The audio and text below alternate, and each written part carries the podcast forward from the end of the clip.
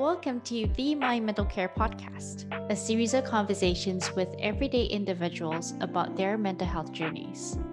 Through listening to their personal stories, we hope that you'll find safe spaces within yourself and your community to celebrate the ups and appreciate the downs in your road to a better mental health. My Mental Care is an initiative by the Singapore Mental Health Film Festival. SMHFF 2021 is happening from 22nd to 30th of May this year. The past year has been a unique experience for all of us and has highlighted the importance of having constructive and safe spaces to talk about mental health. Apart from topics ranging from dementia to suicide prevention, this year's festival will also feature films and panel conversations focusing on how the pandemic has affected our mental health. To learn more about the SMHFF 2021's program and how you can get tickets, please visit smhff.com and subscribe to our newsletter. Hello, and welcome to this episode of the My Mental Care podcast. My name is Cheryl, the Executive Director of the Singapore Mental Health Film Festival. Joining us today is Kiana Sharon, a final year student studying dance at LaSalle College of the Arts. Kiana is originally from Bandung, Indonesia, and has been living in Singapore since a young age of 16. Welcome to the podcast, Kiana. Well, thank you for having me. so, Kiana, um, you're originally from Indonesia and you came to Singapore to study at the age of 16. So, when do you first arrive here? Like, which year was it? Um, I think it was around like August 2018 do you come here by yourself or did your um, family members come together with you to help adjust to the environment and during that situation my mom was busy and like my sister she's also moving out to another country. So i come here by myself. Yeah which is quite stressful at that time but make it Well, it is very stressful, isn't it? Like moving. Plus, you were 16 back then. And what, what did it feel like? Was it the first time you left home? Yeah, it was my first time. Of course, it was scary at first because it's a new environment. Before I came to Singapore, I contact like agents to find like an apartment for me. So I never really physically see it until I came here to Singapore. And then when I came here, I so I ran like a one bedroom apartment. It was kind of hard for me living like by myself and like meeting new people because I also have a housemate, uh, which is strangers that I also never see.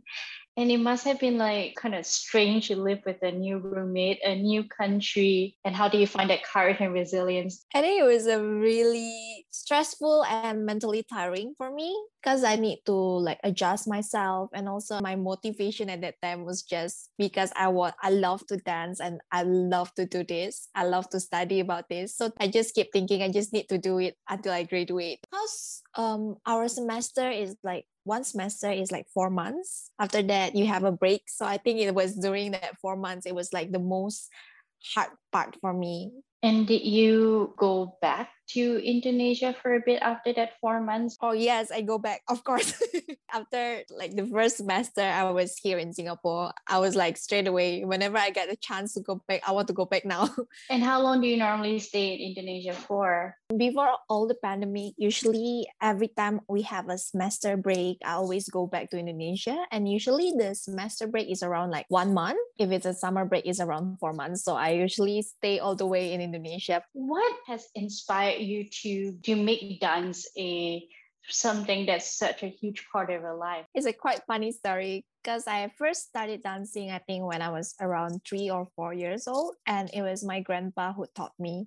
He do a social dance and he taught me like step by step. He's supposed to like take care of me but maybe because he's bored or something he take me out to like a social dance class or something like that. And then since then i start become an active child and i started dancing a lot. I don't know i think just from there my mom put me in ballet class and gymnastic class. I love social dance so much so my mom put me in a social dance classes a lot my mom always say this to me and my sister do what you like rather than what profit you the most. So because I know that I love dancing and dancing is also my hobbies and part of my life. So I just find a school that also have like a dance because at that time my mentor was also an alumni from LaSalle and she recommended this school. So I thought, why not? I'm just gonna go for like one of their auditions and I got in. So So now given with the pandemic and, and you're not able to go home, like how do you stay connected with your mom and your sister. Me and my mom oh we always have this routine. We call each other like every, almost every day. Not almost i think every day we call each other like even just like only like a five minute call. It's like a closure between me and my mom. So it feels like we're still together in a way because living so far away from my mom is also like hard for me.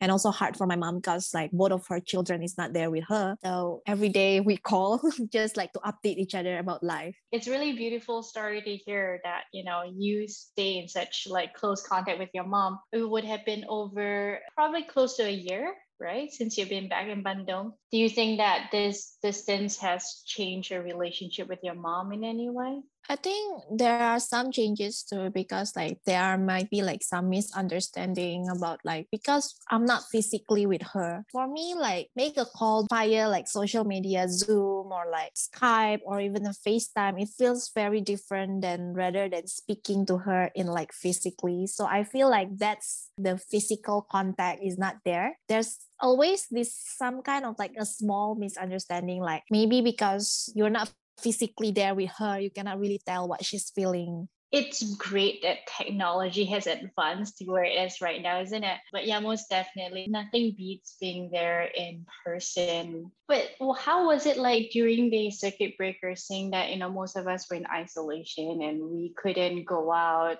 So when like I'm live, I came here to Singapore. I'm living like by myself, but this housemate is a stranger, so I don't really like communicate with them or like talking with them. Thank God, like during the circuit breaker, I have a friend with me. She is actually also an Indonesian and she cannot go back to Indonesia. So she's staying with me. She was like living in my apartment for almost two weeks.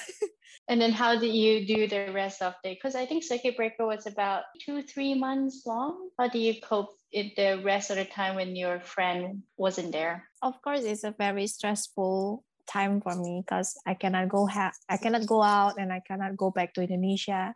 During that time, I'm living in a, such a small space, so I cannot dance either. So I just like stay in my bed every day, and it become really stressful and depressing because I keep just thinking when I can go back, when this time will be over. I keep repeating that myself. It's like okay, maybe like two more weeks, maybe it will get better. Then I can go back to Indonesia, but it's just COVID got worse, and we never go back in the end. Yeah, and one year later, I'm still here.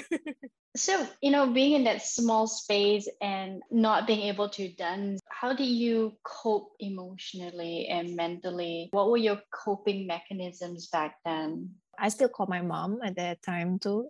I try to cope with calling my mom and like do like something to distract myself. Uh, try to find a new hobby in small spaces, such as I do painting or I try to talk it out with my mom, maybe about like how I feel like depressed or stressed. But it's just, it doesn't work because she's not there with me too. I still feel the distance and I still feel the loneliness. So maybe like I talk with my friends and well, she's physically there with me and she also feel depressed at the same time too.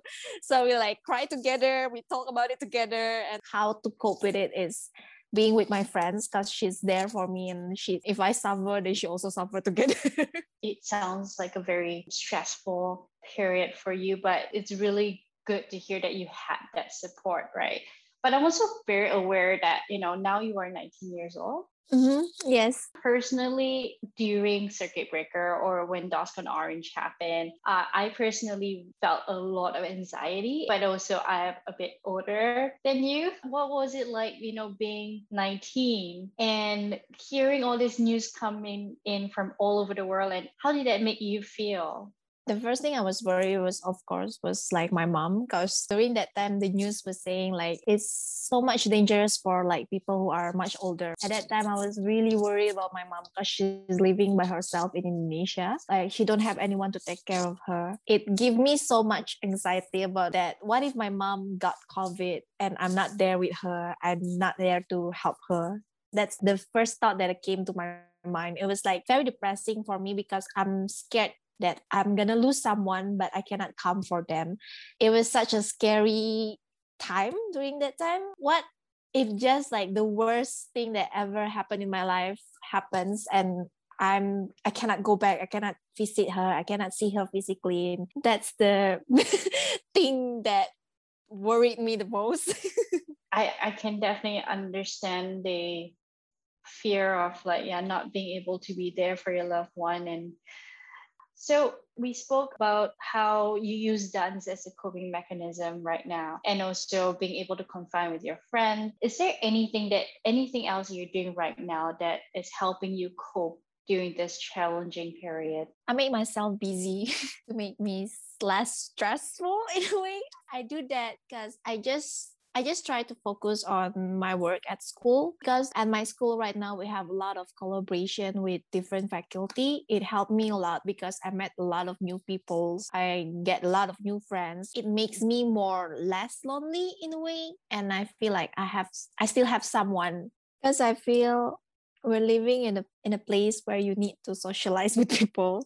So i try to push myself to like go outside get to know people. I think this year for me is the year that i challenge myself to get to know with much more people. I feel like last year I close myself so much. Maybe because of the pandemic and everything, I become stressed. That's why maybe I close myself more. And like this year resolution is for me to get to know a lot of new people and like try to be open up about myself. And that's what I'm trying to do like every day and say positive things about myself and like try to be less negative.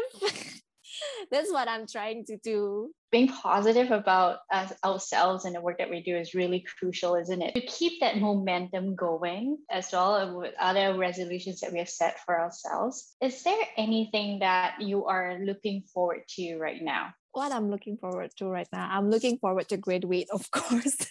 but also at the same time, I'm I think I'm looking forward to like all this pandemic and COVID ends so I can go back again to Indonesia and visit my mom and my sister. Is there anything that you would like to say to your mom and your sister I think I'm gonna say to my mom that is your daughter is surviving and she's living well here, and I'm doing fine right now. So don't worry about me too much. Take care of yourself too. For my sister, please, whenever you can come back to Indonesia, come back. Don't stay in Germany for too long. I want to see you too. and we know that there are many young students like yourself who haven't been able to return back to their home countries during this pandemic. What is one advice or message that you'd like to share with them? Try to eat properly too. That's the thing. but yes, and be positive about life because you only live once. Thank you so much, Kiana. That was really beautiful. I think, yes, you, we only live once. And in the midst of adversity, being positive is so important for us to cope. Thank you so much, Kiana, for joining us and you know sharing with us your stories. Yes, all the best for your graduation. Thank you. All that you're going to creatively produce wherever you are in the world, Singapore or anywhere else. Thank you, and thank you for letting me sharing my stories too. To learn more about the My Mental Care Initiative and the Singapore Mental Health Film Festival, please visit smhff.com. You can also follow us on Instagram at smhff and find us on Facebook and LinkedIn at Singapore Mental Health Film Festival. And finally, to receive updates of new My Mental Care podcast releases, please follow us on Spotify, Google Podcasts, or whichever major platform you're listening from.